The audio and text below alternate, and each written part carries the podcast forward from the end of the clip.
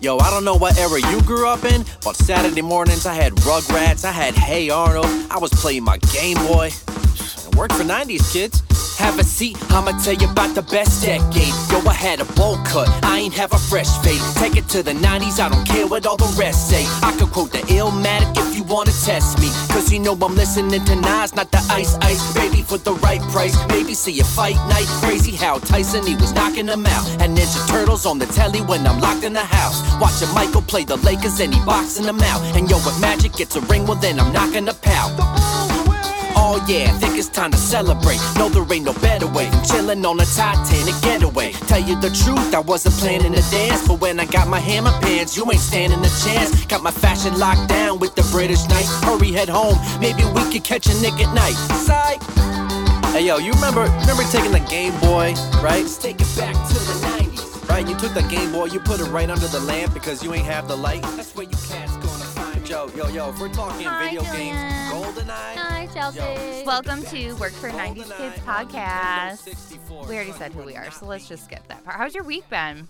Uh, my week was pretty good. I what have I been doing? Well, Sunday I was here Yeah. participating in the second backyard Olympics. Oh, it was a blast. Wasn't it fun? It was a lot of fun, and there were some new teams this year. People we I hadn't met before. Yeah, I know. It was fun. Everyone got along really well, and it was a really good blend of people. Yeah, so um, my husband and I like to throw something we call the Backyard Olympics, and it's just like backyard games. You know, we had cornhole and pool volleyball and stuff, but we just take it way too seriously, like way more seriously than anybody needs to take it.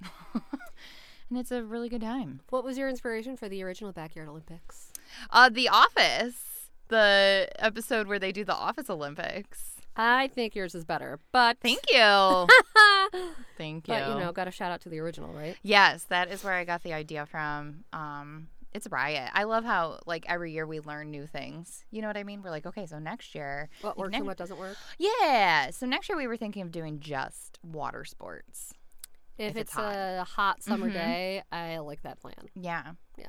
we were like, there's enough you could do. There are a couple that we should keep though that are land sports, like, Like what? Jenga. Ugh, Well, I mean, the giant Jenga this year was like Sports Center. Oh my god, it was intense. And the two teams that had the most intense game were competing for bronze.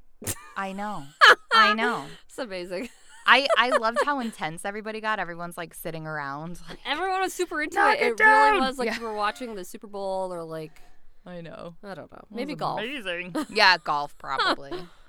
um, super fun. Yeah. So uh, my week has just been chaos this week, Tell me but more. s- I mean, just to like sum it up real quick. the world is falling apart. No, I'm just kidding. So today our power went out, and we were the only house on the block to lose power, That and that is- just sums up our week in a nutshell. Like on the we're- heels of Tropical Storm Isaias. Right. Is that what it was I called? know. I thought it was ISIS. It's like ISIS. Oh my God, your birth control alarm again. this podcast brought to you by Birth Control. Get your tubes tied, folks. you don't want to get pregnant. Set an alarm on your phone and take your birth control. Is this a parenting It podcast? might be. it might be a party planning podcast. We don't really know. Okay, well, while you dig out your birth control, I'll move into our next segment, Whack or All That.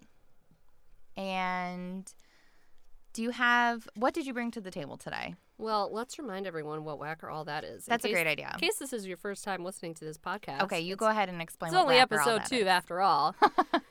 so, you know, back in the day, back in the 90s, there were things that 90s kids did or were allowed to do or that their parents just didn't really care about that if you did today, you would be roasted, in the comment Roasted. section of all of the parenting groups on Facebook. Oh My God, that's a great way to describe it. The mom shamers would come out in full force. You nailed it. You nailed it. So the idea here is we're going to talk about each of us will bring up one thing that we did in the 90s or that we were allowed to do as kids in the 90s, whether or not they would be frowned upon today. So is it whack or Would it not be frowned upon, and would we still support it? Is it all that? Yeah, or do we want to bring it back? Like, bring Yes. it back. It's Chelsea, all Oh, what's back. yours for this week? Okay, you want me to go first? Yeah, girl.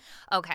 So this came up in topic because did you see that meme that's floating around as parents are deciding what to do for the fall in, in the time of corona and it's the monkey and he li- is like looking straight with big eyes and then he's or to the side he's like "Ugh," and then like straight ahead like this Yes. and it says, "Well, what are we supposed to do?" Um, if okay, so what you're you're not going to send the kids back to school? What are we supposed to do? Leave our kids home alone all day? And then it's like parents in the '90s are like, "Ugh, yoink. And so somebody posted that and was like, "Who stayed home alone in the '90s?" And uh, me. Yes, and who who was your charge, which made me laugh. So I messaged her back, and I was like, "I'm the oldest, so I was in charge of my little brother." And we were talking about it, and she was like, she just engaged me in conversation, like, "How old were you?" I hmm was like, "I think ten was the first Crazy, time." right? It's insane. Imagine leaving a ten-year-old. Jackson is what? S- He's, He's he just turned seven. Imagine living, leaving him home alone in three years. no, absolutely not. Ugh. Ugh, so okay, so I'm gonna I'm gonna go into a little tangent and tell you a side story. Let's hear it. Okay. I started babysitting when I was 12. My first babysitting gig was for a four month old baby. Stop it. Can you imagine leaving your four month old baby with Oh a 12 year old? It gets better. It gets better. Tell me Okay. more. So I babysat this girl for a long time. Like I was like their consistent regular sitter to a point where her name was Sarah and the baby. The baby's name was Sarah. And um they had another baby, which sadly I don't remember her name. And You did not have to babysit her. I take it. No, I did. that's that's left what I a like. lasting thi- impression I'm on trying you. to say like this is how long I was their regular sitter. Was like I started when I was 12 with a four month old and babysat them until there was another Oh one. my goodness. But I was only her sitter for a little while because then they moved away. But anyways. Okay.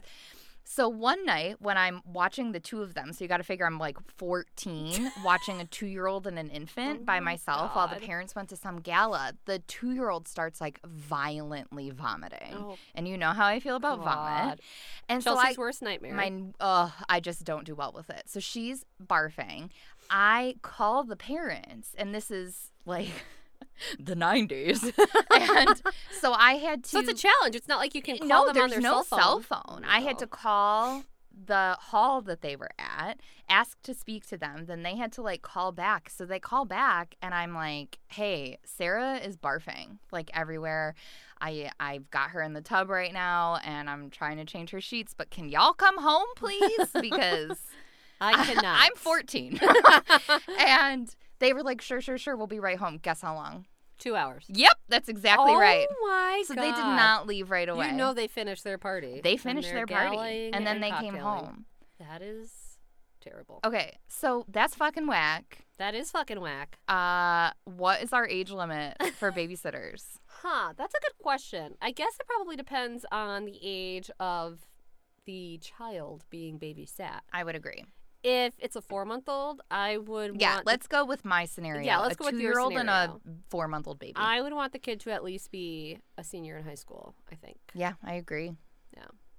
If it was like Jack, like our kids, you know, our younger kids who are 4 Mhm. I would be comfortable with like maybe a 16 year old. But still, you would want a res- like someone who's older. I know. And even that makes me nervous. And then if your child, your babysitter calls you, and is like, "Can you come home?" Yeah, I leave immediately. Goodbye. Oh. I cannot imagine So parting it up for another two hours. Nope.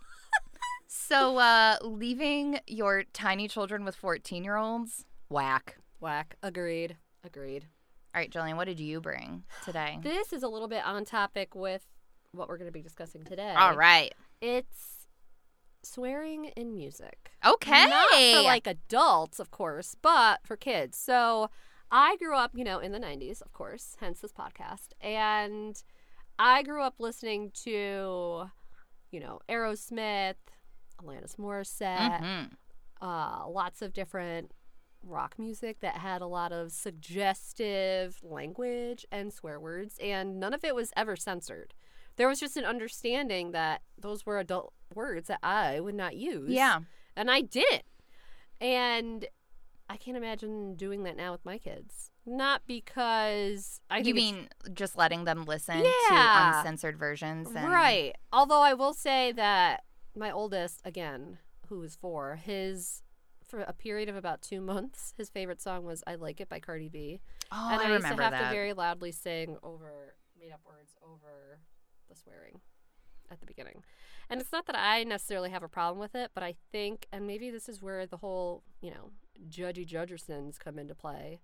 There's an expectation that you wouldn't let your kids listen to that kind of music if you're a good mom. Right. Now it's funny that you bring that up because um, I guess I'll talk about it when we get to the song. But I did watch an interview with Alanis Morissette talking about how she never would censor herself for live performances. Oh, I for like songs. good. She Because shouldn't. She was like, "You don't bring your kid to this concert." I don't know what to tell you." It's funny that you say that because I very clearly remember I must have been I don't know, maybe 15 years old, maybe 14, and I went to an Aerosmith concert with my mom and I was there with my mom and two of my sisters and the younger of the two sisters, Gabby. She must have been 8 at the time Mhm. and she fell asleep in the middle of the concert. and she was also 8 at an Aerosmith concert, so That's impressive. Worked for 90s kids. Work for '90s kids. Cool. All right, so uh, let's so, Chelsea, hold Yeah. on. Oh, Whack, what? whacker all that. Oh my gosh. Okay, you know what? I'm gonna go with all that. I am. Yeah. I know because, um, I'm thinking more so along the lines of like when Josh is trying to show me songs. A lot of times he's like, "Ugh, this is the censored version," and Mm. it, it loses some of its appeal. And where I'm saying when, Agreed. um Alanis, the interview I was watching where she was she literally like told execs when she does her songs live, she's gonna say the swear words, so if they should put her on a delay if they want to. Oh, like if for it's hours. airing live on television. Oh, yes, yes, yes. So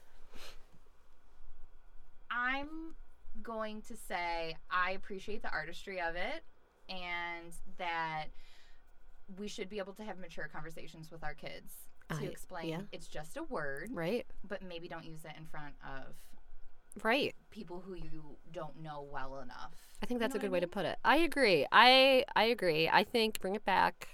It's all that.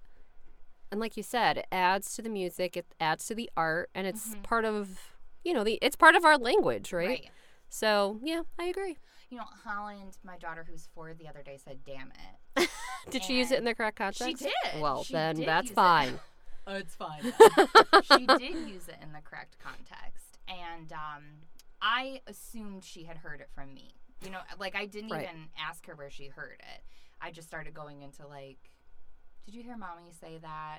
And kind of being like, it's just words, but they are kind of grown up words, and you have to just be careful who you say it in front of. And kind of like explaining to her, like, I don't care if she says it, but maybe talk about saying it first and Right. only in the home. Yeah, You know what? I Because I don't want to like make it taboo, because then I feel like it just makes it like cool. right. Do you know what I mean? Agreed. To yeah. Say it. Oh, I know exactly what you mean. And then she was like, "Well, I didn't hear it from you. I heard it from my friend at school." I was like, "Oh, perfect. Uh, okay, great. I'm off the hook. it's fine. Love it. um, okay, Jilly, I would like for you to introduce today's topic because this was your suggestion. Yes. Today we're going to be talking about Alanis Morissette, more specifically her international album of debut all time. album, Jagged Little Pill. Yep. So I chose this topic because number one, it's totally on topic as far as being a 90s kid. Mm-hmm. I think every 90s kid probably owned or at least was familiar with the album. Um, it was one of the first CDs that I ever got from Columbia Records or Columbia House. Remember that? You get 13, like a dozen CDs for a penny. so funny. I almost made uh, like CD stores my whacker all that, but I couldn't verify whether or not Fye was still around or not. I don't know if it is. That's a great question. But Because who if it uses is CDs still anymore? around, I can't really like talk about if we should bring it back. That's true. That's true because it's still here. Should we get rid of it? Maybe is the question. There you go. Um. So yeah. So this year is the 25th anniversary of the release of this album. It came out in 1995. interesting tidbit, which I didn't know until today, but Alanis was only 21 years old. I just read that today. yeah, too. 21 years old for a fresh 21. The album was released a couple weeks after her 21st birthday. I when I was 21, I was not releasing. I wasn't doing anything like this. so uh, the other piece is that as part of her 25th anniversary, she was supposed to go on tour this year, and we had amazing seats to see her at Saratoga Performing Arts Center, and COVID. July seventh, Yes. seven seven. Ugh. It was supposed to be a magical day. And instead, it was a day of sadness. Oh. Alanis, if you're listening, and we know you are, we can't wait to see you next year for Labor Day. Yes, it's already been It's rescheduled. already been rescheduled. I can't believe anyone would have opted for a return of money. Some people I think did. Not Are you us. serious? Yeah. No, not us. There's someone I I know don't who see was you also there. supposed to go, and I'm not sure if she's actually still going, which was shocking to me. Maybe because it's Liberty Weekend. Whatever. I can't think of a better way to spend my Liberty Day weekend than with a couple of my girlfriends and Alanis Morissette. reminiscing our 90s. Yes, yes. so I told Chelsea, let's talk about this. nostalgia. Yes. And I thought it was an, a perfect idea. It was a wonderful excuse to listen to the album for the 8,000th time. Agreed. And um, I'm, I'm really excited about uh, this topic a lot. All right. Tell me, Chelsea, how were you introduced to the album? What do you remember from that time of- in your life? For sure. So, um, a few of the songs on this album were hit singles. You know, they were on the radio. Uh, Head Over Feet and uh, Hand in My Pocket and a couple others too. So they were on the radio, so I had heard those. But the first time I heard the album from start to finish was at my friend Jamie's house and she had the album and she played it and I remember being like, "Oh, I know this song. It's on the radio." But then we listened to like the whole album From beginning to end. from beginning to end. I was probably like 11 Yeah. years old. I loved it. Absolutely loved it.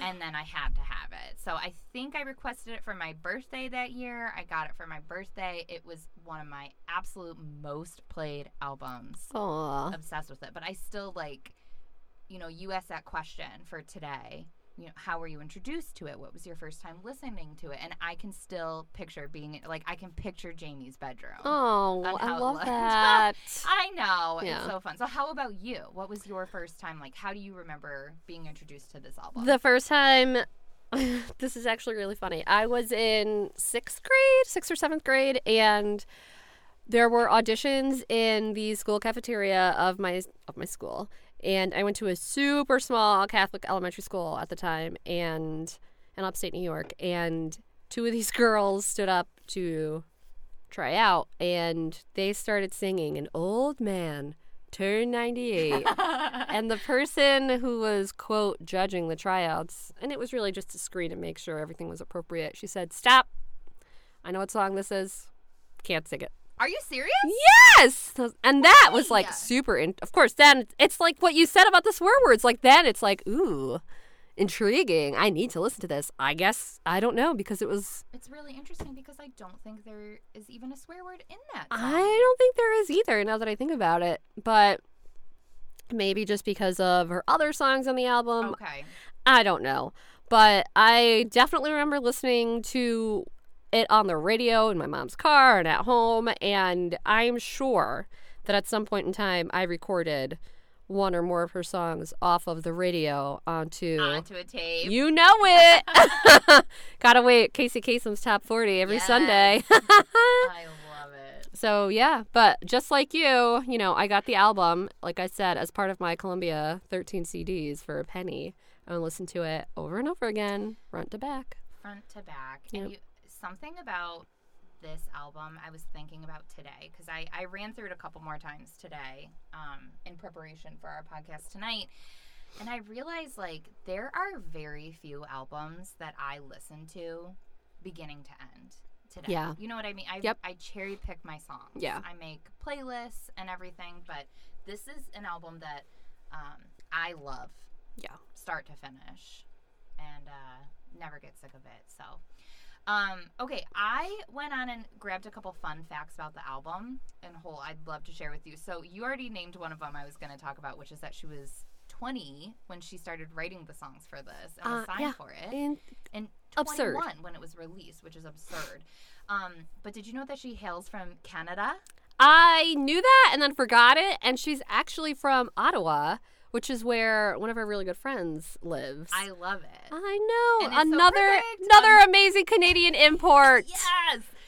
So before Jagged Little Pill, which you mentioned was her first international album, she had self-released a couple albums in Canada, um, but she said herself that those albums were not very authentic Alanis. It was more so just like trying to feed into the music industry. To And sort of then- break into it. Yeah. Yeah. And that Jagged Little Pill was really the first time that she was encouraged to be creative as herself and kind of like speak her truth, I Mhm. guess. Mhm. Um, so the the person who signed her, I, I don't know if I'm gonna say the last name right, was Guy Osari. And um, Guy went on to manage U2 and Madonna.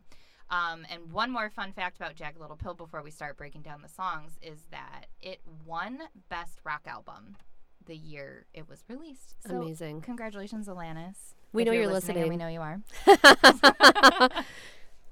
Amazing. The other great thing about this album is that there have been several renditions of it. You've got, you know, the they've released they released an anniversary album and in 2005, so that would have been the 10 year anniversary, they released an acoustic album. I love the acoustic. Oh my album. god. It is like gives me chills. I Just know. her voice and the strings and just it just is on a totally different level and it's amazing what a different feel you get from the songs by listening to the acoustic versus the original. The original is spectacular. Yes. But it's just if you're looking for something different, That's if you just great want to get advice. lost in your feelings, you know. Yeah, I, I agree. Every song has a, a different meaning. Um, so Jilly, tell me what you, how did you take your notes and stuff? Because I did both fun facts and feelings. Do you want to go in order? Do we want to go favorites? Do we want to? Um, why don't we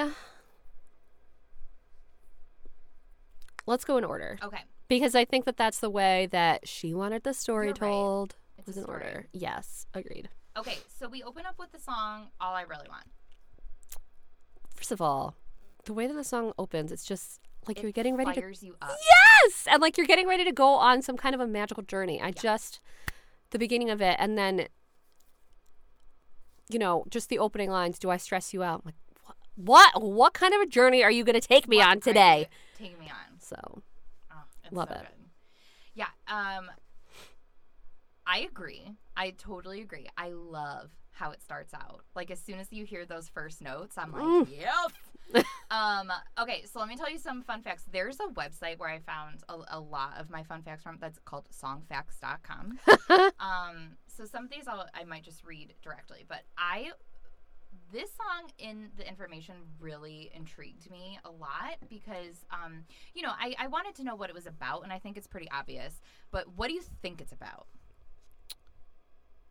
I think she's just trying to get the message out there that of what it is that she's looking for in life. Mm-hmm. and you know just trying to break it down on i don't want to say m- maybe like on a spiritual level like Yep. let's cut out all the bullshit let's just get down to what matters and to what's important that's the that's what i that's my takeaway from yeah the song so you you are right um, in that she's talking about what she wanted but she said in an interview it is about being frustrated with a significant other over the fact that they rarely want to engage in intellectual conversation with her ooh so And so she's straight up being like, "This is what I want. right I want you to have a conversation have a with me conversation with me about more than the weather." right And I love that. And then I, there was a part in it. They said this, and I I have no clue. Maybe one of our listeners is more intelligent than us, or maybe you are. But one of her lines, she says she's like a Stella. E S T E L L A. okay And she's talking about the character in Charles Dickens great expectations. Like that is how smart and Mm. At well-read 20. this woman is at 20 At is 20. that she is able to incorporate this character from a classic novel Right. into her song Incredible. about wanting more intellectual stimulation And what better source of inspiration for that than Charles Dickens, I Right. suppose? but also how many uh, do you think people caught that Probably not. no Probably not. And to your point, again, at 20, not only does she know well enough to incorporate a line like that into her music, but at 20, she's saying, I want more out of a relationship and more out of life than just the surface level stuff. yeah i think it's awesome I mean, at 20, I was not not doing that. no not at all The other thing about the album as a whole is that you really get a sense of what it is that she's looking for out of life, looking for in a relationship, and the fact that, again, she was so young when she wrote this. I, I'm still floored by that fact. I know. I know. Um this song peaked at number 14 on the modern rock chart and a reason that it is believed to have not done better is because it was not released as a single. It was only released as like part of the album. Oh, I see what you mean. Yeah. Okay. So, um, but even with only being released as part of an album, number fourteen That's is pretty damn good. that's pretty damn good.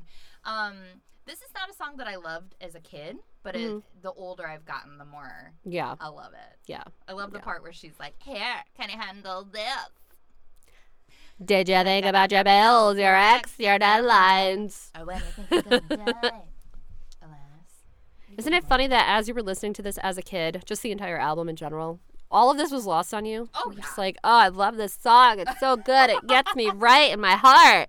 You have no idea what you're actually singing about or what you're talking about. That's a perfect transition into the second song Uh, yeah. This fucking because song. none of us knew what we were singing about when we were singing. You oughta know. Um, I remember as I got older, the line where she talks about the woman going down on her, going down on him Mm-hmm, in a theater. I remember singing it as a kid and being like, "Oh, what is she doing? Going down on him? Like what? Like what? I, I thought it was right over my like- head. Um, putting him down. Mm. That's how I And like, also, sassing, for being like, anyone who's for anyone who's listening, Chelsea and I both grew up going to Catholic school our entire lives, That's an so. important piece because that might be a reason we relate to this album. That'll come up. Yes, in a future song. late, number one, late to the album. Number two, the innuendos that maybe wouldn't have gone over the Uh-huh. heads of other kids definitely went over our heads. Also, I think think about it in this fra- in this way too. If this album was released today and a 12 year old, 13 year old listened to it, I don't think any of this would go over their heads. Oh, I strongly agree. So this worked for 90s kids. If Oh, mom yeah. and dad wanted to listen to this in the car, they didn't have to worry about questions You're usually. right. It worked for 90s Worked for kids. 90s kids. Maybe not necessarily today, not because it's there's anything wrong with the album, of course, but I just wonder how I wonder how parents today would feel if their kids were listening to this the way that we listened to it. Yeah, I agree. And you know, the songs, I feel like the songs on the radio now are obviously explicit and stuff, but this one is direct. This Yes. is down on you in the theater. Like Yes. that is. It's pretty clear That's, cut. yeah, we're not. And this was the wasn't this the first was this her first this was not the first single. Um, you know what? Hang on. Um, you ought to know was not her first single, but this is the song that propelled her into international stardom. Okay. So, th- yeah, So every uh, so obviously this was everyone heard the song. It was Everyone heard the incredibly popular. it was on the radio. Right. She performed it everywhere. Right. Okay.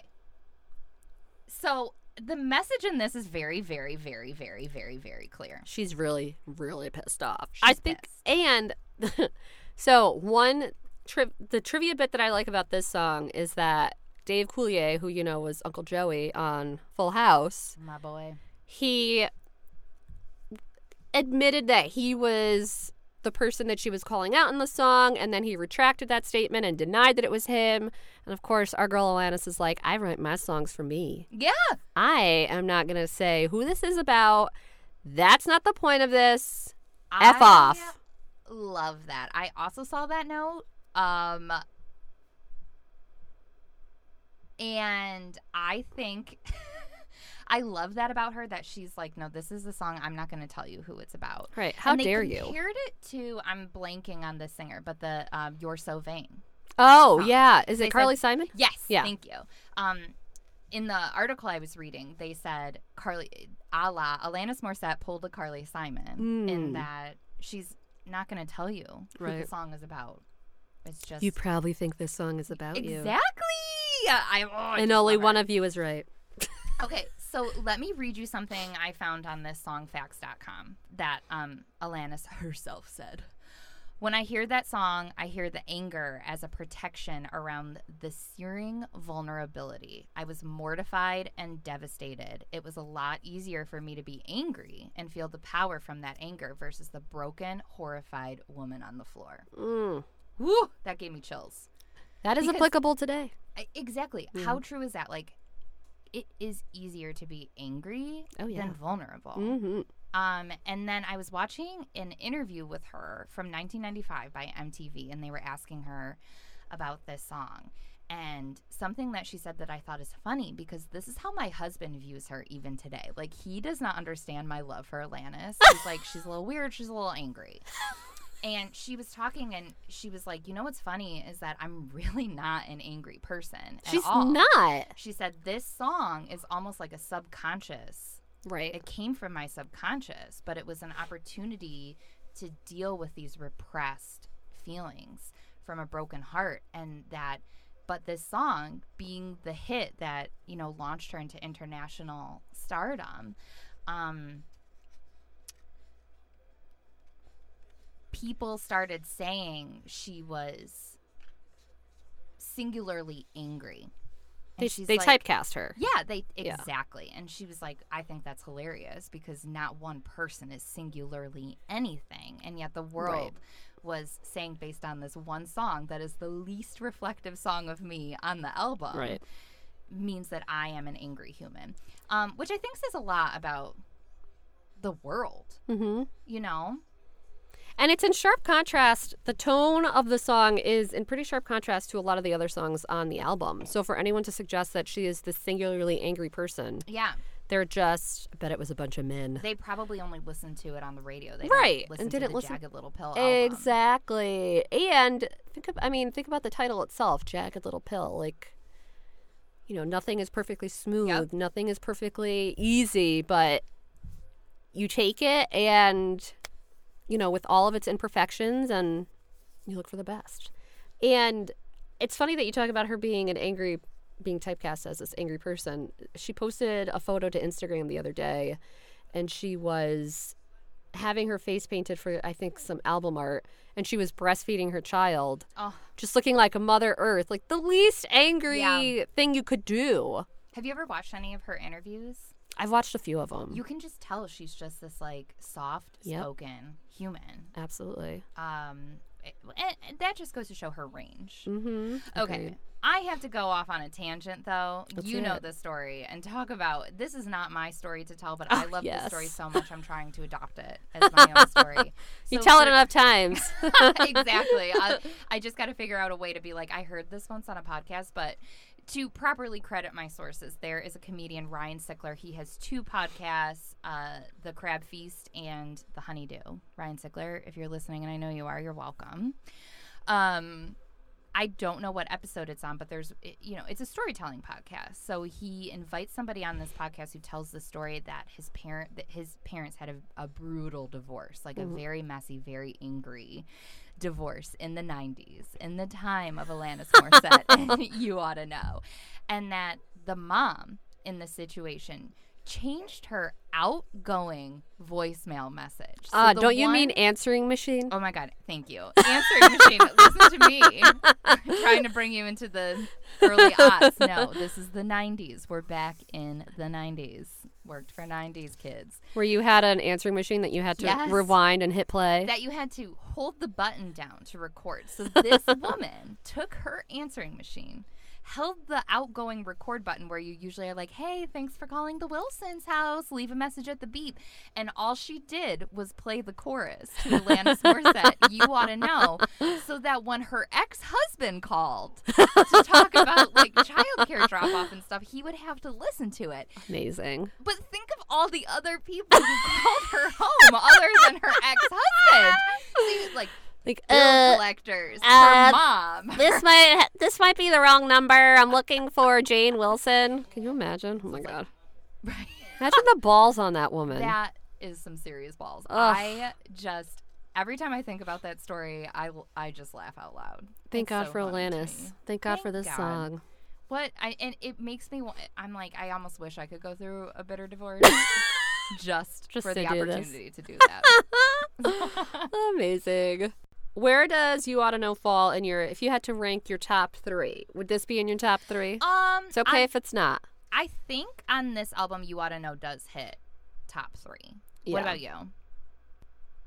Yeah, I think this this this is top three. It's one of my favorite ones to scream, sing in the car. Agree. So it I Good feel like angry it- song. Yeah, Yeah. Mm. I feel like it earns uh, top three perspective. All right, Should we move on to the next song? let's move on to perfect. Okay. Oh, this song. All right, now say more because I've only recently started to like this song. Okay. I remember being younger and listening to the song with my mom and her explaining to me sort of you know this is about a parent who's pushing their kid too hard, which is obviously it's fairly obvious if you listen to the song. Um but it's just so a little bit of background about myself. I'm an attorney and I practiced in family court for 5 years. And you see a lot of nastiness, of course. And this song just reminds you of that. You know, just parents who maybe didn't get to fulfill all of their dreams and they are trying to use their children as, you know, they're trying to fulfill their own dreams through their kids, which is so awful. And then, you know, she's yelling at her kid in the middle of the song and says, you know, why are you crying? Yeah. It just it breaks my heart, the song. Now, um, I feel like I often skipped over this song. Sure. So, I think everyone has a song like that. yeah, I just Yeah. was like, me. Right. Like, it didn't really do a ton for me, but in uh, the process of, of dissecting the album, I did like look up what it's about and really looked at the lyrics and listened to it. And I, I want to ask you um, do you feel like that was a pretty standard parenting method in the 90s? honestly, I think that it's more standard today. Really? Yes. Say more. So I think there is this idea in the 90s that parents were more hands off in a lot of different ways, whether it was, you know, with childcare, letting your kid walk to school, letting your kid, you know, let themselves into their house at the end of the day while mom and dad finished up work, that kind of thing. Um, and of course, there are always competitive parents in every generation. But I think today, because of social media, especially, and because of the availability of a lot of different extracurriculars and that kind of thing, especially in some communities, there are, I feel like there's a huge push for kids to do more, do more from an earlier age. And sometimes I think it's to their detriment. Now, I can see your Oftentimes, point. you know, I don't know. Yeah. What do you think? Well, y- you're making me think because I, I literally wrote down like 90s parents, am I right? um, I think only because I felt a pressure as a child to be perfect. Mm-hmm. And so once I started looking into this, I'm like, oh, yeah, I get that. Um, and Alanis even said in an interview that the song is not about her relationship with her parents, but just the pressure of society as a whole, which will love you if you're perfect. Mm. And um, that I agree with across the board. If Yes. you're not looking as a, you know what I mean? If you're not looking at uh, from a parenting perspective. Is this a parenting podcast? This is a parenting podcast. um, No, but I think that's uh, yeah, no, that's totally spot on. Think about it. If you, you know, my husband often jokes with me like well, not joke, but he has told me that based on research, people who are better looking, who are thinner, who look a certain way, you know, they get hired more if you, you know, more often Yeah. or get chosen for interviews. And that is awful. I mean, I can kind of relate to this song as an adult in the uh, Woodward Strong aspect of my life. Yeah. Um, because so uh, my husband almost died, and Way to drop the hammer. right, we'll get to that.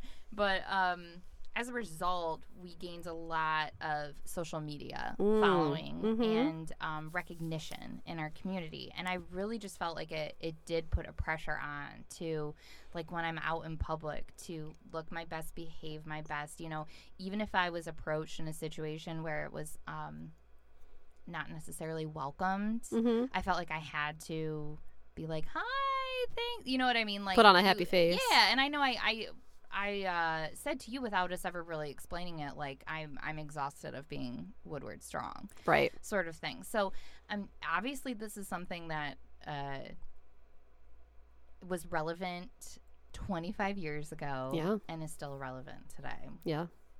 Now, where would this song land you? Is this like middle of the road? Yeah, this is middle of the road for me. I think that it's I all of her, the thing with this album and I will keep saying this is that all of the songs are so well done not just lyrically but you know musically and even my least favorite song on this album is still fantastic. I agree. I totally agree. So, Uh, should we move on to number four? yes, Okay. Hand in my pocket, girl. love this song. You go first. Um what I remember the most about this song is the music video. Oh my gosh, I just watched it Did you? right before you came over. black and white and i remember i watched i did watch it again in preparation for today but i remember her standing in in the middle of a song when she's doing her harmonica solo she's standing there while people just kind of dance and mill Yep. by her and it's just the movement of it is so beautiful and the simplicity of it being in black and white one thing i noticed today that i didn't notice as a kid is that at the beginning of the video there's a um it's essentially a parade Mm-hmm. and you can see at the beginning of the parade you know they're holding up a banner and i think it was the boys and girls club of Yes. the bronx I saw that too. and I did think of you. Did you know? Did you guys know? did you know i'm from that- the bronx Did you know that Jilly's from the Bronx?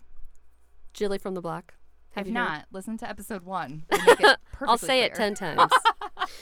but anyway, um, yeah. So this song, it's just like a s for me, this was just a super happy, like peppy song, and you know, she was looking at the brighter side of life, um, and it's actually a really great message for today in the Uh-huh. midst of a pandemic Yep. where you don't know up from down, left from right. You know what it all comes down to is that it's gonna be fine. Ah, yes. Okay. Uh, so let me read to you in Alanis' words what she says about this song, and then I want to talk about the music video. Okay. So uh, someone asked her about the song. She said, I was scribbling all of these dichotomies and dualisms. Human beings are all things. At any given moment, if you said, What are you feeling right now? I'd probably be feeling 16 different things. It's rare that I feel one emotion at any given time. So I thought, I'm just going to chronicle in this moment right here while Glenn's out of the room. And when Glenn came back in the room, I showed him the piece of paper and he started playing music while I sang the lyrics. We wrote the whole song in about 15 minutes. So this is like a stream of consciousness song, um, talking about all the feelings. And so then I went and watched the music video, and here is something I noticed about it, where I want to say Alanis was woke. She was woke because in this black and white music video that you're talking about, she has queens. Yes. She shows a lot of minorities. Mhm. She shows people crying. She shows like nudists running through, and Yep. nobody is like appalled by any of the things going on. And yes, it's a parade, but it seems like a parade for the everyday person. Right. Do you know what I mean? It's not like Yes. a president or Yes. anything like that. Yep. It's just humans. Yeah. Like we're celebrating Humanity. humanity and the depths of humanity and the Mhm. the fact that everything is nothing is black and white. What is it that you always say? It can be Both and both and. Yes. Yeah, that's So- yep. life is happy and sad. We Right. are, you know, and I I just love this song in my top 3. Yeah, I think. Let me look at my list. I think this is in my top four. In my top four, this is number four. I've got others I in know, my I'm top probably three. gonna be like top, They're like this is top, three, This guys. is top, top three. three. Top three. Um, but yeah, so it's the piece that you said about Glenn Ballard uh, and them writing this song in 15 minutes. So Glenn Ballard is the writer that she met when she went out to California. Yep. And within, I think, half an hour of them meeting, they were like, this is it. We are going to make fire. And that was what happened with a few of the songs. Yes. They wrote them very quickly. I think one of the songs that it, and I can't remember now. Well, I'm thinking I can't remember now, but there was one song that they wrote that I don't think made it onto this album, but they wrote it within an hour of meeting each other. Something, cr something like, something amazing like that because the chemistry between the two of them, and again, not any kind of sexual chemistry, totally platonic, professional, like Sure. writer producer you know chemistry was just incredible with the two of them I love the concept of stream of consciousness writing, Mm-hmm. which is what she said a few of the songs on this album yeah were was just writing down what she was feeling in right at that moment, And actually, going circling back to the first song, "The All I Really Want," she said that the first line of the song that you brought up, "Do I stress you out? My sweater's on backwards and inside out." She said that is like what was actually going on. she was sitting there, her sweater was on backwards and, And inside, inside out, out. and so she just decided to make it the first line of the song. And I just, it's so simple, but it's so perfect. right and i think she did that i mean to your point she did that with a lot of her songs like uh and you ought to know uh bob saget said that he was present when alanis called dave coulier in the middle of dinner so when she says i hate to bug you in the middle of dinner bob saget says that he was present at Oh. that dinner Really? Whether or not that's true, who knows? But that's what I read, and if it's on the internet, it must be It true. must be true. If there's one thing you can learn from this podcast, it's that if it's on the internet, it's true. Yes. Also, I mean, circling back to Dave Coulier, he is significantly older than Alanis, which So it fits the bill, is what you're saying. yeah, and also how I mean that is so shitty. This like 19, 20 year old girl gets her heart broken by this grown ass man. Ugh. I saw him play when he was with the Beach Boys in concert. Wait, Dave Coulier played with the Beach Boys? Oh my god. Why does that not surprise me? yeah. I Did you don't go know. with Mark? But he was the drummer. Were you there with Mark? I sure was. Mark is her dad. yes, he is. hi, Dad. No, just kidding. My dad's not listening, but hi, Mom. She is. So, Hey, Lori, tell uh, Mark that we mentioned him on our podcast. you know, All right, so should we move into right through? Yeah. yes, girl. Okay. Um so this song I think is sort of a stick it to the man song. Yes. Um when I was reading about the album as a whole, I heard that she was kind of having a tough time getting somebody to pick it up. And getting someone to take her seriously, Right. And to do what she wanted, to, What she do wanted to do. versus what was going to sell records. Exactly. Which I love that you said that because in the interview that I was this MTV, I literally just Googled Alanis Morissette interview. It was an MTV interview with her from 1995, the night before um, the MTV Music Awards. So Do you guys she's there. remember the MTV Music Ugh, Awards? Speaking what of the a 90s, dream. ugh, there was nothing like the VMAs in the 90s. No, The glitz and the the glamour. and- glitz and the glam of it all. It was like, uh, it was better than all the other award shows I mean, without competition, because it was cool, it was hip. it's the cool factor. for Also, sure. the fact that I just said hip, does that make me a grandma? a little bit.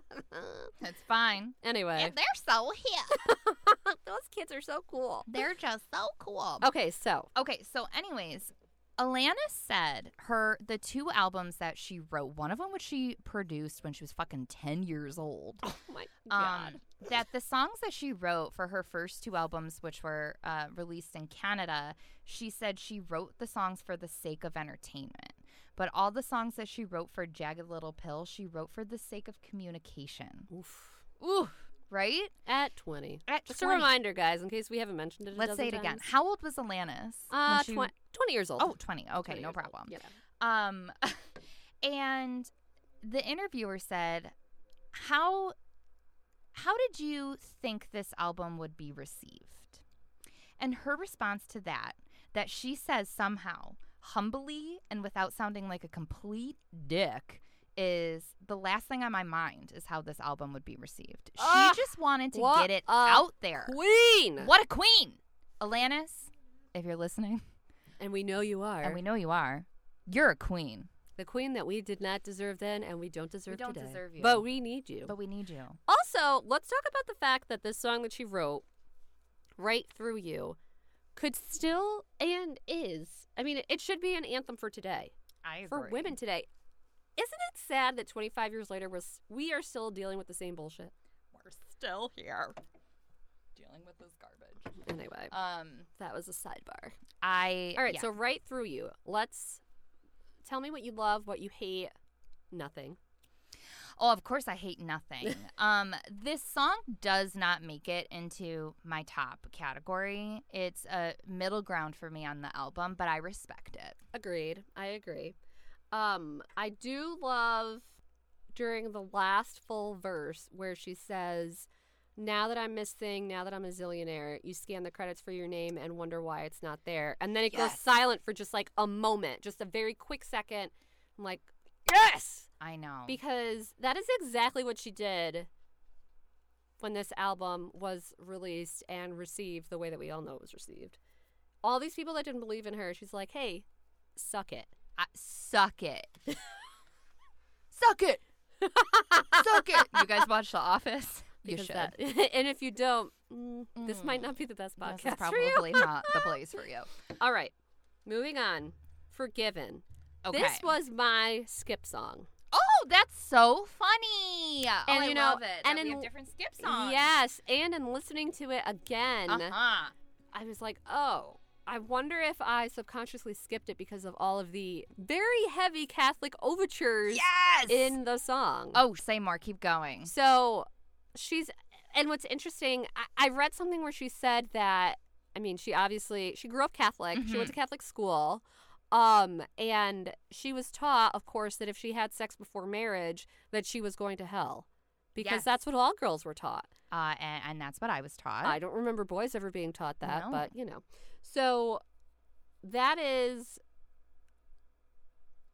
throughout the song she's talking about s- you know, will I be forgiven for all of these transgressions that are not really transgressions. I know.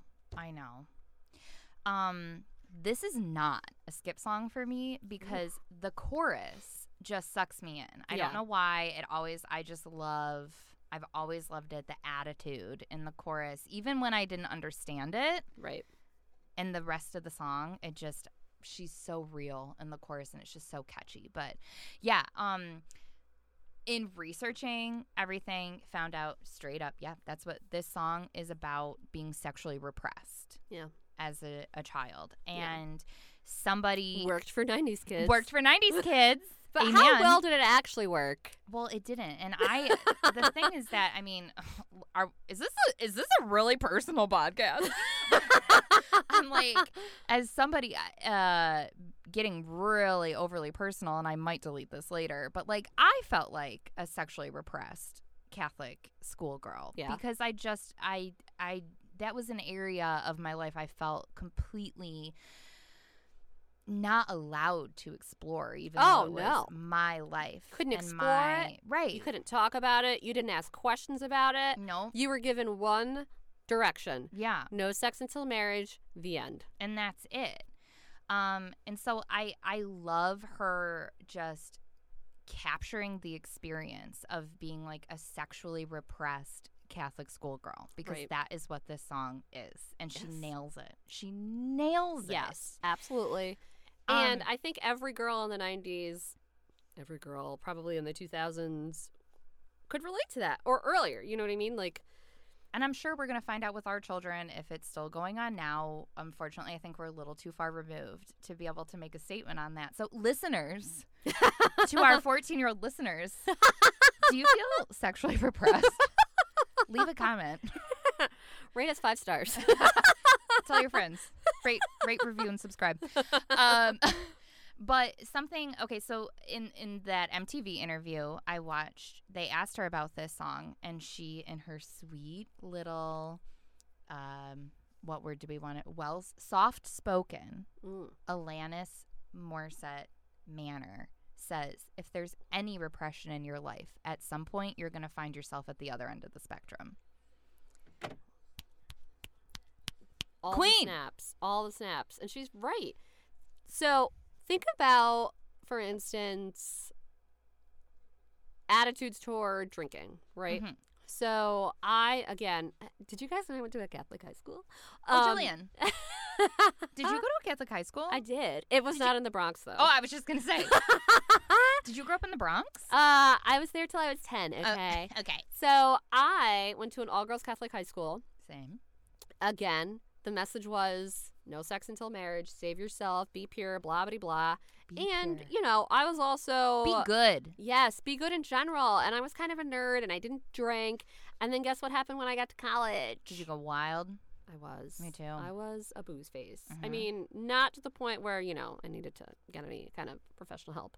But Yeah. But a li- but she's right. If you are totally, totally repressed, it's like anything. If you completely restrict yourself of all the sugary snacks, then Mm-hmm. One you're day gonna you're just gonna go eat an entire pack of Oreos. right. You're gonna go hide in your car and sob into a package of Oreos Yep. uh, because like, you know you're because of that repression. So anyway, Alanis. Alanis, If you're listening. we love you. Okay. Number seven. Lucky seven. You learn. I'm gonna go ahead and say it. This is my favorite song on the album. Number one. this is my number two, Okay, fine. but it's up there. I love this song. I love this song. This song. I love this song. Mm, I'm my the hairs on my I know. my very hairy Puerto Rican arms are On my standing chinny up right chin now while I'm chin. thinking of it. you want to tell us some fun facts, Chels? Here's what Alanis had to say about this song. She said she wrote this song during a time right after she moved to LA where she was prepared for the first time in her life to focus on the negative. Mm. Just let that soak in for a second. I She moved to LA and she was like, okay, I'm ready to look at the shit. And by looking at the shit, she wrote, You Learn, which is like I a don't think- life mantra happy ballad. I don't think anyone I don't know anyone that has ever consciously said I am going to take a day to just look at the negative. in Look the at the face." shit. even a day. And she Exactly. moved from Canada to the other side Mhm. of the continent. Yeah. Oh my god. And then wrote this. Right. So going on, she says, I was always encouraged to focus on the things that were positive and that things like confusion and depression were to be hidden or repressed. Having done that for so many years, it resulted in an explosion of sor- of sorts. So writing you learn was that explosion and a lot of things that were very subconscious. Everything is rel- everything felt relatively urgent. Again, if you repress it, you end up on the other end of things. you end up on the other end of things. But I, I, this song, so I listened to this song today, jammed it out because it's just like, it's so deep. It's so deep. And yet Mm-hmm. it is so simple. Yes. You know what I mean? and it's you like, almost forget the message that she's relaying because it is not the music itself isn't heavy. right. It's light and it's happy. light and it's happy and she's looking at the negative and she's putting a positive spin on it. Right. There are some really lousy situations that each of us and probably anyone who's listening, all five of you, and everyone All five of and you. ev- I mean just people in general, you deal with really nasty shit in life and you come out on the other end and hopefully you come out on the other end more whole or repaired in some way and that's the message that she's trying to relay in the song that she is relaying in this song She is relaying it. So she titled her album after a line in this song, Jagged Little Pill. Isn't there and- like a Family Guy skit where it's like, ah, there's the name of the movie? Ah, So they she's said like- it! Yes! what a jagged little pill. Yes! Swimming in your stomach. Ugh. But so she was saying that, um, explaining that lyric and why she wanted it to be the title of the album is so looking at that line. So, Jagged Little Pill feels so good swimming in your stomach. So, swallow it down. It's like, yeah, sometimes you have to take something in life and it sucks. But in hindsight, you can look back on it and it feels so good swimming in your stomach. And that is so after hearing her say that, I mean, the last two years for our family have been really, really rough. Yeah. But sitting here now, I can look back on that and be grateful that it happened. Yeah. And it's it's a jagged little pill. It You know what I is, mean? right. It's- sepsis is a jagged little pill. Yeah, absolutely. Corona is Mm. a jagged little pill. But yeah, at the same time, on the other side of it, there's so much good. Yeah, absolutely. I have a similar sort of feeling about that. I moved out to California when I was 23. I was 23. And I forgot you lived in California for a beat. For literally two months. And Oh, okay. like I'm ha- allowed to forget. half a beat. and I moved out there with someone. If I had not moved out, no, if I had not moved out there, I don't know that I would have left that relationship when I did.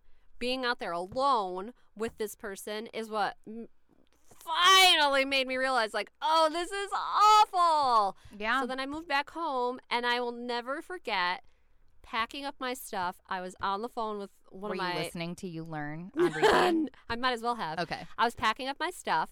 I was on the phone with my friend Ashley, and she, I will never forget this. She said, I can't wait for you to come home. Wait till you meet Kringle. He's hilarious. Oh my god, and that's your husband. I know. And I was like, oh, okay, whatever. I'll meet this guy. He sounds, whatever, What he's a funny. jagged little pill. Exactly. It was the It jaggedest feels so of pills. good.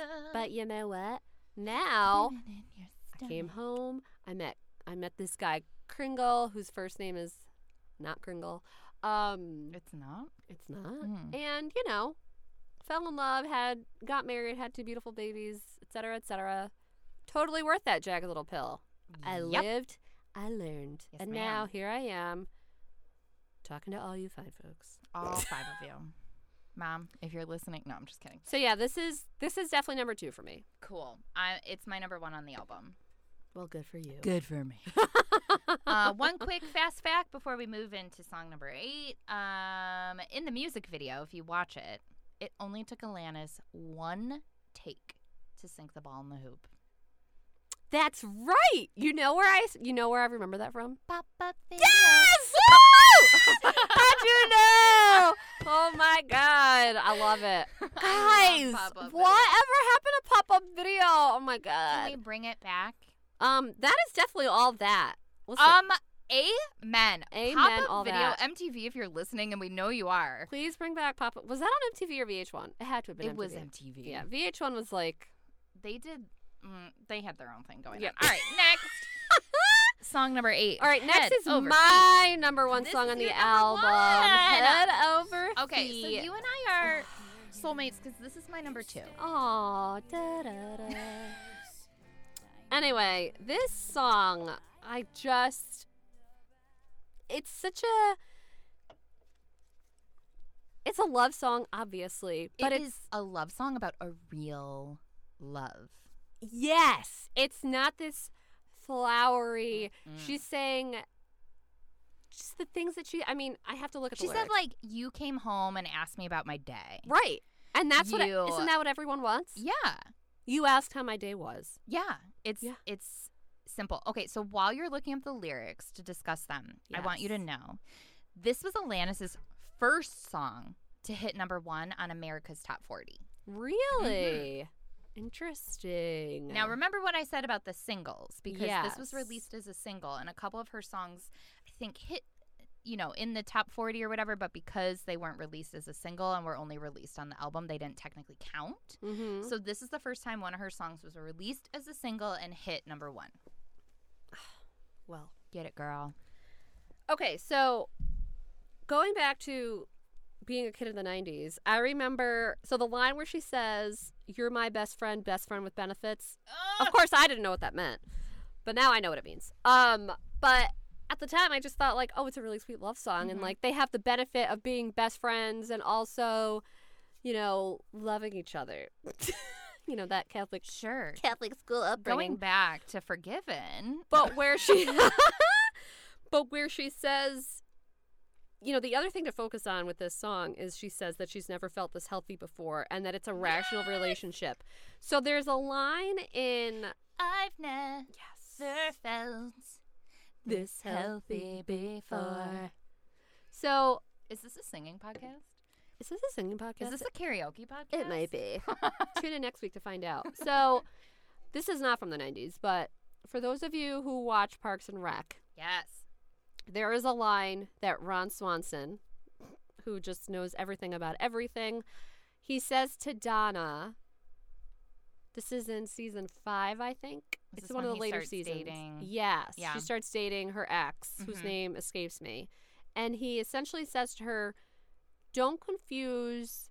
Live your life how you want, but don't confuse drama with happiness. Mm-hmm. And I think that that's exactly the point that this person in this song has reached. You agree. live a lot of your youth, and for some people, beyond their youth, thinking that drama equals happiness. If you are experiencing these really high highs, which inevitably get followed by really low lows, Mhm. and then you spike back up to a high, you're like, oh, this is normal, this is happiness, blah, blah, blah. Well, sometimes that's just drama. And don't confuse that with a healthy relationship. So, to your point, this is a love song about A healthy a relationship. healthy relationship, your typical relationship. And I think that with a lot of ballads and a lot of love songs, Mhm. they are so flowery and they are so damsel in distress and, you know, that kind of. Marry me, Juliet. Right. You'll never have to be alone. Listen, T Uh, Swift, I can't. you Taylor, are if you're listening, I know you are. Take some cues. you are gonna get us banned by the Taylor Swift fans. The Taylor Swift, Swifties, I'm sorry. listen, guys, They're la- they were born in the 2000s. That's They're true. Not They're not listening, listening It's to fine. this. Taylor Swift is incredibly talented. She is a shrewd businesswoman, let me Yes, I tell am. you. But She's no Alanis. she's not Atlantis. And what I want to know is I want to know about the relationships where You ought to know. I want to know about the relationships where the guy is waking up with you in the middle of the night to change that shitty diaper, or where you know where when you're puking because you drank too much the night before, And instead of they're making you holding your feel bad, hair. he's holding your hair and maybe even making fun of you a little bit and Just a laughing at little bit. you. I've never been in that situation. I wouldn't know anything about that. Well, um, Alana said in her own words that straight up what she wrote the song about is the first time she ever felt she had a healthy relationship. Aw, So, my girl. yes, girl, get it. I hope you're happy. All right, Mary Jane. This is my least favorite song on the album. It does nothing for me. Yeah, I don't really love it either. Okay, Alanis, I love you. I think you're perfect. This But song not just like your doesn't do song much for perfect, me. but actually perfect, even with your imperfections. So let's. I'll just read you because I had. n- I have nothing to say about Mary Jane. So I. I looked up what it's about. I'd love to read it to you, and then let's just move on to ironic. Cool. okay, let's do it. Okay. Mary Jane. Alana says in her own words.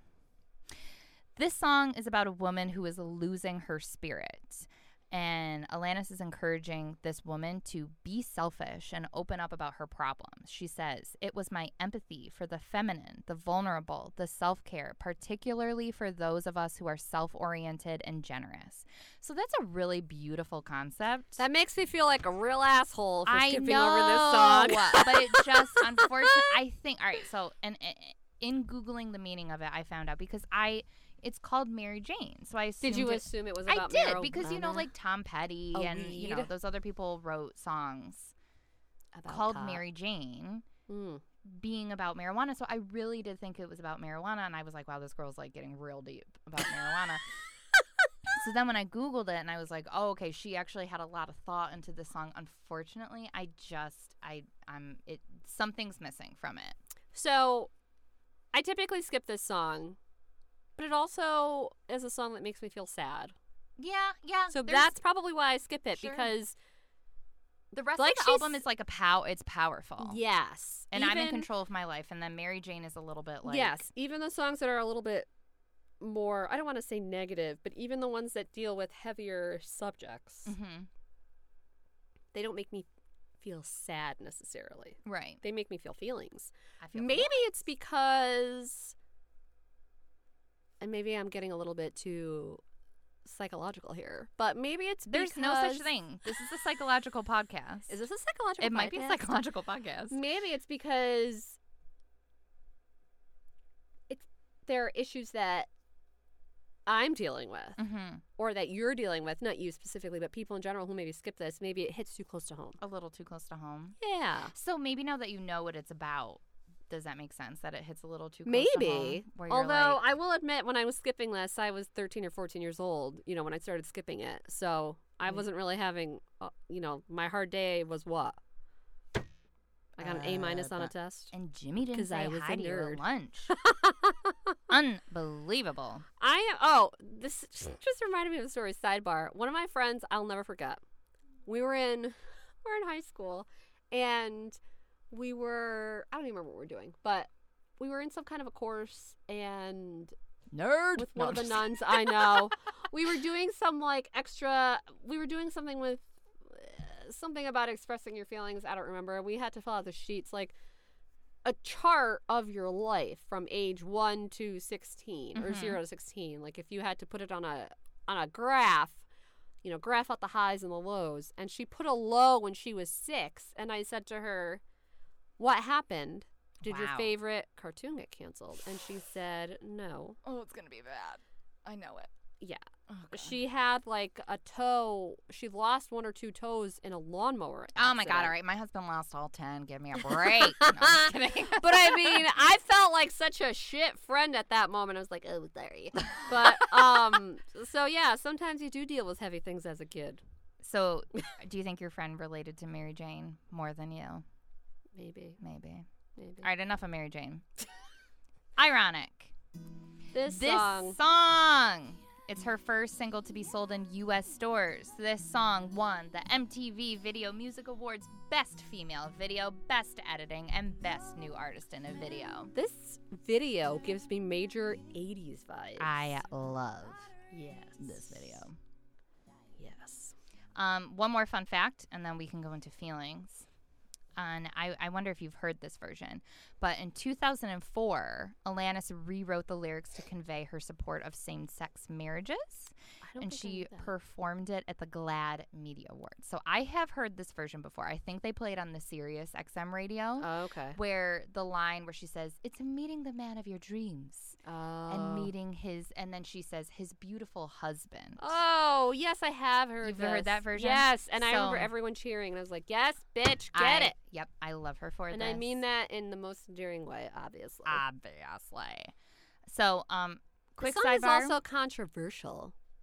sure, go on. Your turn to speak, girl. You you you have got the mic. So much controversy because a lot of people, particularly English nerds, argue that nothing she is describing is actually ironic. I wrote that down. That she is misusing the term and doesn't know what the hell she's talking about. But I don't care because it's a good Who song. cares? Agree. Who cares? Um, I I wrote down the same note because that is apparently what everybody asks her when they ask her about the song Ironic. They're like, "Did you know, Alanis, that?" They're like, irony "Yeah, I is-" know, She's like, yeah, I thanks." fucking know. Um, but she does. But I'm wanna too go on- busy sitting on my fat bank account to care. Now that I'm a bajillionaire, Chelsea keeps getting attacked by a uh, Oh my god. Mics are falling. by something in the studio. Mm-hmm. The studio. So yeah, um I do think they're ironic though. I'm sorry. That is I have always based my definition of ironic on this song. So So as it's far as I'm interesting concerned- because think about the fact that you were okay. So you were born in '87. Mhm. You were eight when this album came out, and you isn't were. pro- that ironic? Don't you think? it's it's not. Damn. But think about it. If you were that young when you got this album, and then I was probably ten. well, right, but you were young in any Yeah. event when you got the album Yeah. ultimately, and then You're like, oh, well, this new word I learned, ironic, this is what it means. That's it means uh, opposites. right. So now you have a generation of people who were not English majors who think that that is what ironic means. Okay, so, So maybe we need to talk to Webster about Oh. okay, changing the let's do it. definition. Pull up Merriam, Merriam, Merriam, Merriam, Merriam, Merriam-Webster. Merriam-Webster.com. Let's let's Google the definition of ironic. Ironic. Using or characterized by irony. Okay, that. all right, now Happening in the opposite way to what is expected. okay, And well, typically causing wry amusement because of this. Example, it was ironic that now that everybody had plenty of money for food, they couldn't obtain it because everything was rationed. okay, but that's exactly what her song is. Right. She's like, it's, It's like, needing 10,000 spoons when all you need is a knife. That's Right. ironic. Yeah. And you know what else is funny? When I Google ironic, after the definition, guess Tell what pops me. up? Our girl, the music video. Wearing her red orange beanie Have in her you- car. Rewatched that music video lately because it's about multiple personality disorder. Is it really? No, I'm just kidding. I don't know if it really is, but it's um, it's it's Alanis playing her multiple versions of herself. oh, that's in the right. car, Yes, yes, singing the song. yes. But I I love that because as if we're all just one person. You know what I mean? right. So, um, anyways, I I don't think she's wrong. I like her use of the word irony and ironic, and she's perfect. So yeah, this song, I want to put it in my top three, but it does. It's probably number four Yeah. for me. I think only because I'm being like the rebel in me is like this one was too popular for Right. me to make it my number one. This is definitely not in my top three. Um, and I think I said four was Is I it you don't- ought to know? I think you said was no. I four. think you ought to know. You know what? I don't remember. Hold on. You know what? We're gonna do a ranking at the end. We'll do a ranking. Oh, you know Let's what? do it. Everything we said, ignore it. Ironic is a great song. It's a great song to sing great song. along to in your car, like you are living in the music video. I never skip it. Agreed, but it's but I also agree it's not in my top three. It's not I in my think that top three. she's got other songs that I just love more. All right, not the doctor. I love this. Song. I love this song too. This song. Do I need to only have? Okay, can I have like? I have ten songs in my top three. No. I, the whole album is my top three except for Mary Jane. No. So this song, I don't know what like. I remember listening to this as a kid and thinking, uh, you know, visiting hours are nine to five, and if I show up at ten past It's up six, ten past Yeah. six. uh, uh. already know that you'll find some way to sneak me in and oh. Is this a singing podcast? is this a karaoke podcast? American Idol, call us. No, but I remember I had a vision in my head when I would hear this song of a woman literally going into a hospital to visit her boo with I thought her boo was the doctor. oh well there you go. But I Either was way, she was 10. at the hospital Yeah. visiting him. Yeah, I just had all I saw was like a hospital room and her giving like bringing him a bottle with holes on the bottom, and I thought, well that's, That's stupid. All the dumb. liquid's gonna fall out. But now you know it's about a codependent relationship, right? Yes. Okay, good. um, but I I I love that um because she doesn't make it obvious. I mean it it is as an adult, I think, but like you said, the lyrics to children and teenagers and everything it, it could just be fun and thinking it's about somebody dating a doctor or whatever, but the more you look at it, the more you're like, "Oh no, this is her being like, no girl, I I did not grow you in my body. Yeah. I'm I don't want to take care of you." Right. I am not your doctor. I don't want to D- take care of your damn self. This is In any Alanis being way. like, I take care of myself. You take care of yourself. Also, you know how we uh the whole point of this podcast is let's look at things in the 90s and see how and if they translate today. Mm-hmm.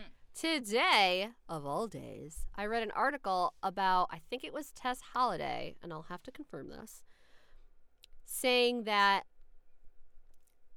women should not have to be like fixers for men essentially A which is Men. basically what Alanis is saying in this song. Like, this is not, I am not your mom. I'm not your doctor. My role is not to fix you. no. And again, like 25 years later, after this album was released, we are still dealing with this same stuff. great. What do she you- was just so Ahead of her time. I I- was she ahead ahead of her time. or are we just behind? I don't don't think she was necessarily ahead of her time, but I think that she was willing to be honest in a day and age when nobody else was willing to be honest. I think you're right. Think about all the other female singers that were alive or alive that were famous at that point. Mhm. You're talking about, you know, Mariah Carey. You'll always be my Right. baby. Uh, I mean, listen, I love me some MC, I mean, don't get me wrong. but that song that you just sang, There's no depth. no. Also, she kind of sounds like a stalker. Um, have you seen her? she she is a star. Mariah, if you're listening, And we know you are. Sorry about that. um. So anyway, I love this song. Love everything about it. Agree. All right, her closer. Wake up. Thoughts? So this was not a song that I paid a lot of attention to, Mhm. but I did love the way that it ended. Yeah, I I, I know that sounds weird. No, no, no. I know exactly. Yeah. And wake up. That's Silence. the- yeah, and that's the only time she says "wake up" in the whole song. Did you know? It's the last time she says that, like real quick at the end. Yeah. So, um, yeah. Now this is one too. So I, I kind of took the easy way out and was like songmeanings.com, lyric meanings, and this one is not on there. So I had to come up with my own opinions on it. Damn Tell it. me. But um here's what I gathered from it is I I wrote down the chorus cuz I love the chorus and I love the way she sings it that the lyrics are cuz it's easy not to. So much easier not to. And what goes around never comes around to you. And I think that that's just like speaking to someone in a place of privilege. Yeah. You know what I mean? Oh, like, yeah. It's just being like, yeah, sure, it's easier not to care about this or whatever, and it's not going to come back to you because you're in a You're in a lead. privileged yeah, you're situation. a privileged situation, and um, I love that she ends with the words "wake up" because Yeah. it's like even the most privileged person, you gotta come down off of that pedestal every once in a while and just do the hard thing. Yeah, it's easier not to. And it might not feel like it's your problem, but it's your problem. As a human, Yeah. all the problems are kind of like your problem. I think you're hitting the nail on the head. She says in the song, "You like pain, but only if it doesn't hurt too much." Right. And that's sort of like not to get too political. No, do it. but Is is, this a po- uh, political podcast? this a podcast about Black Lives Matter? it might be. It might be. So you think about there's a difference between, you know, being an ally, let's say, and being a quote white savior. You know, it's really easy Thank you. to engage in like performative allyship and to try to fix things. But that's not our role as white or white facing women or human beings, you know. And I think that this song absolutely would be applicable to a situation like that, to I what's agree. happening today. I think that this song almost could mean more today than it did in 1995. I think you're right. It's So- it's easy. You like to pretend. I shouldn't say pretend. You like to play the part of being an ally as long as it doesn't inconvenience you. Sure. It's easier not to. Yeah. So much easier not to. Right. Of course it And is. what goes around never comes around. Yeah, so girl. Ah, I love that. I, I this song is hovering on my top 5. It's like I'll never skip it. yeah, I'll never skip it. yeah, Um Jilly, we did it. We went through the whole album. we did. I loved doing this. I loved your idea for this so much. Um, I would love to end with any comments you didn't get to mention as we went over songs, or closing thoughts on. I would love if and when Broadway opens up again. Hopefully it does at some point. To see the musical. Can we go together, know, please? yes. Um, if we ever Get I will- sponsors. Can someone sponsor us? Please. Mom, Ma- Lori, sponsor us for research. Ugh. No, but I would love to see because I. So what a jagged little pin. sidebar, but I am a huge fan of musicals, but I Aw, me typically don't like listening to the soundtracks until afterward because I feel like there's a lot of oh emotion. my God, I do the exact opposite. you and Adam are the same. I You're like- want to listen to the soundtrack first. so that when you get there, you know all the songs. Well, no, it's not about knowing all the songs. It's Oh. okay. So, uh, sidebar nation, I might delete this because now you saying that, I'm like, can we please do Rent as one of our episodes that came out in the oh, let's 90s, do it. right? Let's do it. Okay, Rent was my all-time fave. I listened. I knew every word Yes. to that song, the Yes. soundtrack, every single word. But I didn't have, you know what I mean? Like Right. I didn't have a context to it. I just knew I loved the music. music. And I went to go see it when I was 15 years old, and I sat there with my jaw dropped the whole entire Mm. time because putting a story to the music that I loved was magic. And so Yeah. now I always listen to the That's Broadway so albums funny. before I go see them. Because I am the opposite. I don't want to hear it. I want to see it How on funny. stage, and then I Oh. but what want about to, like Hamilton? and then I want to listen to it on repeat af- right afterward. But how can you absorb like how a- and this is a serious question. Mhm. Like how do you absorb the music if you don't know what it is when you're there seeing it for the first time? Don't you uh, it's a lot to take in because you're having to take It in is. auditory and visual at the same time. You're right, but somehow I manage. You're like somehow I'm a lawyer and I'm As- smarter a- than you. as My Michael- brain as has more Michael Scott- capacity. As Michael Scott would say, somehow I manage. is this an office podcast? No, I uh, is this a is this a Parks and Rec and Office podcast? um, no, but I don't know what it is for me. Seeing the action with the music, it just all comes to it. It packages it up for me. So then when I leave and I'm listening to the music, I'm seeing it again in my mind's eye. So I listened to the um, album for the musical. So I listened to the Jack Little Pill musical album, Mhm. and of course it's beautiful. It's Jack Little Pill. Of- of Um, course. But I would love to, having heard the album many, many, many times, I want to see what's happening on the stage. The opening number is incredible because it's like a medley of a few of the songs. can't. But anyway, I would just sob the whole time. I think well, we will go if Corona's ever over. when Broadway reopens. But anyway, When? so not if. Oh, sorry, when? But I would love to be able to see the musical. I listened to the album and I just felt like mm, I listened to a few songs. I had to stop. I said, "No, I got to see this on stage." And then I know once I see it, I'm gonna fall in love with it. Of course, Sure. of course. So anyway, I love all versions of this album. Mhm. Acoustic, Ooh, can we real original. quick? How about uh, I know this is not one on the album, but uh, I'm in closing. My two favorite Alanis Morissette songs, like my number one and my number two of all time, are actually not on this album. Tell me, It's Uninvited and Thank You are my favorites. So can we talk Uninvited. about the Uninvited Oh cover my- that was on um, little fires Little Fires everywhere. Everywhere. Holy Woo! shit! I I think I texted you when I was watching it, being like, just wait. Yes, you did. Until yes. you hear You're like, this cover. watch this episode. Oh, I'm thinking about it now, and again, I- chills. goosebumps. Chills. Oh my gosh, it's and I, there have been several interpretations of that song and they're oh, they're just But so the one good. on Little Fi- yes, But little, the one on Little, Fi- Fires takes Everywhere the was cake. amazing. Amazing. But that song in general, just you're right. That those is- are those are my number 1 and number 2. Yeah. Um of of hers of all time. of all time. yeah, Um. So yeah, I I think oh, here in my closing thoughts on this album as a whole, blah blah blah blah blah.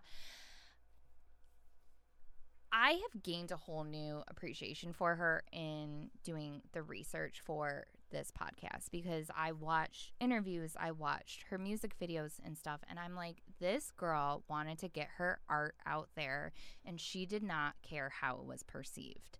And it was perceived amazingly, but that was not her concern. And somebody asked her, and I wrote it down because I just, in watching it, I was like, wow, wow. Um, the interviewer said, again, this is the same interview, the MTV, inter- the night before the MTV Music Awards. And um, she had just released uh, Hand in My Pocket Mm. as her latest single. And so the interviewer said, Are you scared it's not going to do as well as you ought to know? And Alanis literally, you can tell that what she says is so genuine because her face is just like, I, I don't care Yeah.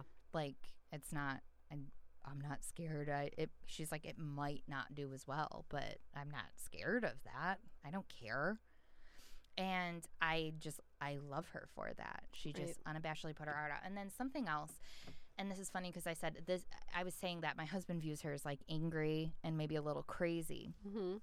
something about her I noticed in watching her music videos and watching her live performances and things is she's very free in her movement. You know what I mean? Like she Yes. just like moves to how she's feeling and like it does look a little what would you unconventional maybe? You know what I mean?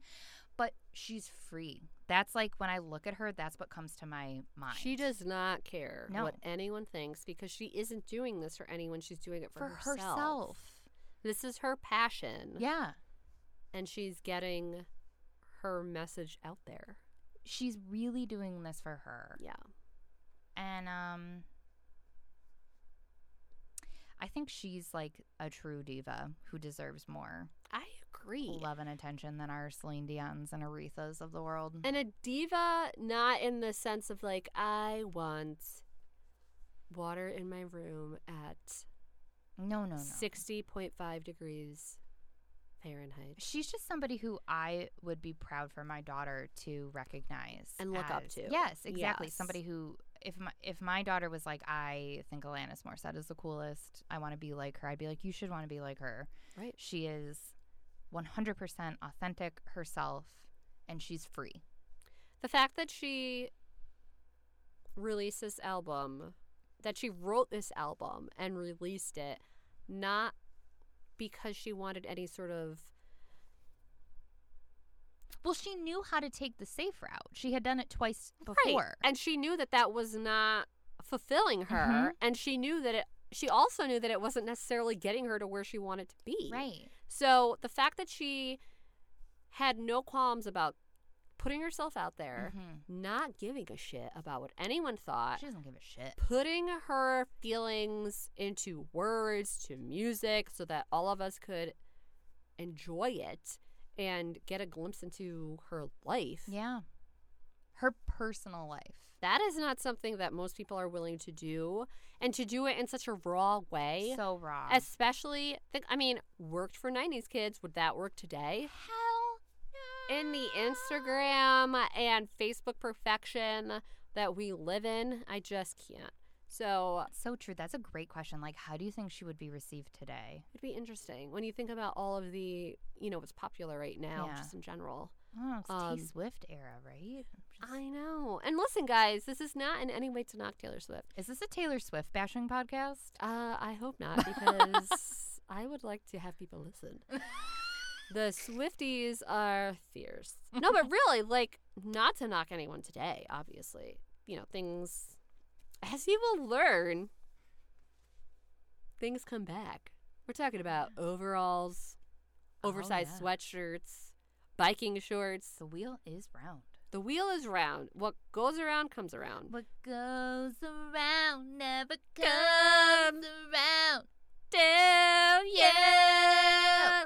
This is definitely a karaoke podcast. So uh, anyway, I don't know how she would be perceived today, but maybe in ten years, We'll find out.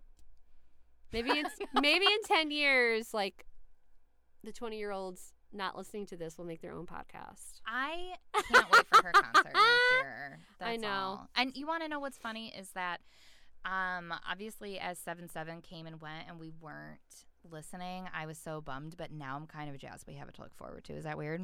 No, that's not weird. I know exactly what you mean. I feel like this year has been an absolute shit show, Mm-hmm. and I think that if first of all, I think it would have been irresponsible to keep the concert on, obviously. Obviously. But if we had gone, I would have been super stressed the whole the time. whole time.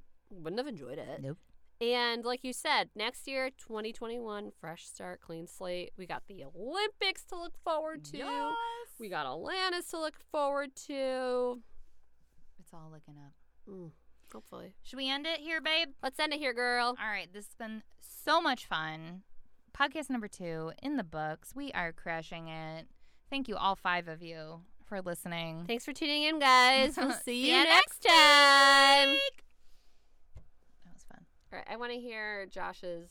Okay, w- it's on his computer. Yo, I don't know what era you grew up in, but Saturday mornings I had Rugrats, I had Hey Arnold, I was playing my Game Boy. It worked for 90s kids.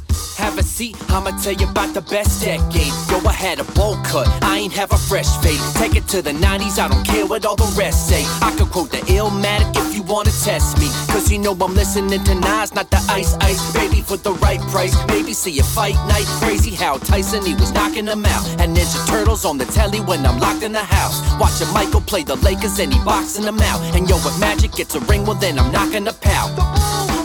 Oh yeah, think it's time to celebrate. No, there ain't no better way. I'm chilling on a Titanic getaway. Tell you the truth, I wasn't planning to dance, but when I got my hammer pants, you ain't standing a chance. Got my fashion locked down with the British knight. Hurry, head home. Maybe we could catch a nick at night.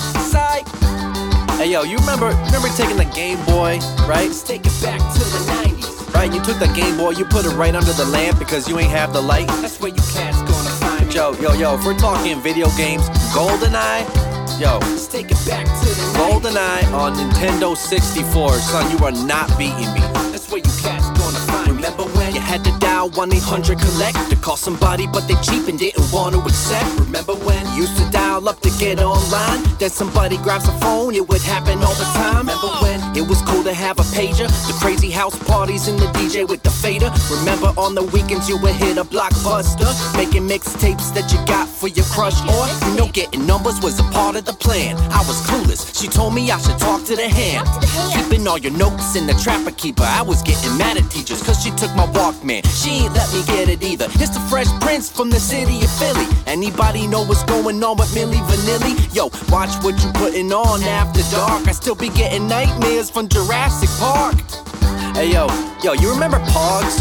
What the heck were Pogs? Take it back to the 90s. I didn't even know what they did. I used to just stack them and just like kick them down and collect them. But yo, Oh, you know what else? I had the Super Soaker 50. Remember, it had the thing on the top? And you would like pump it up a million times, and then you squirt the cars going down the street.